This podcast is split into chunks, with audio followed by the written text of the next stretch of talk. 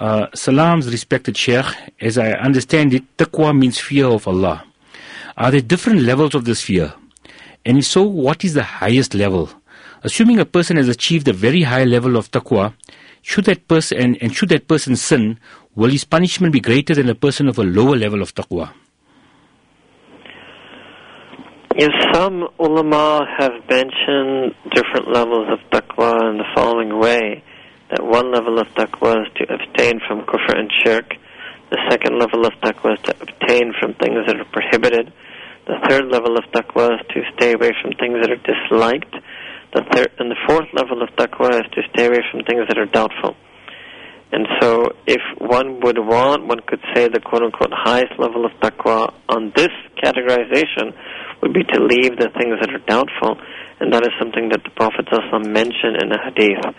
Now, if there is a person who has been successful in leaving the prohibited, leaving the disliked, uh, and even was leaving the doubtful, and therefore was on this high level of taqwa, but then all of a sudden they commit a sin. Let's just say they do something that is prohibited. It's not clear to see whether they would be punished more. I know many times we may think that way. We think that, okay, the person knew better, he knew more, despite all of the things that he or she knew, despite all of the graces that Allah subhanahu wa ta'ala bestowed upon him or her, despite all of his or her ibadat, then they still committed a sin, so their sin is more. Uh, at the same time, we could say, well, maybe uh, that the effect of their sin may be less, because if they have an ocean, if they have a running current or a flowing river, in fact, our own Sheikh explained this once when he was explaining the nisbah. He said the nisbah is like a flowing river. Now, if you put a piece of dirt in a flowing river, because the river is flowing, it's going to be able to wash it away.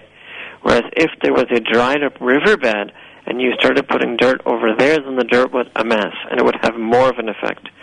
So if we were to use this analogy, then that person who has a lot of taqwa, who has a lot of good deeds, uh, we're more hopeful that if they fall into sin, their good deeds and their taqwa will be able to wash away their sin.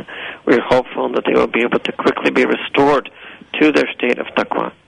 But at the same time, if you look at it from the other perspective, then the more one knows and the more the more the more one knows about the deen and then still goes to sin, then it suggests that that sin is very you know, very sinister indeed. I would reconcile these two positions by suggesting that if it is a sin of the nafs, uh, then we would take the first position.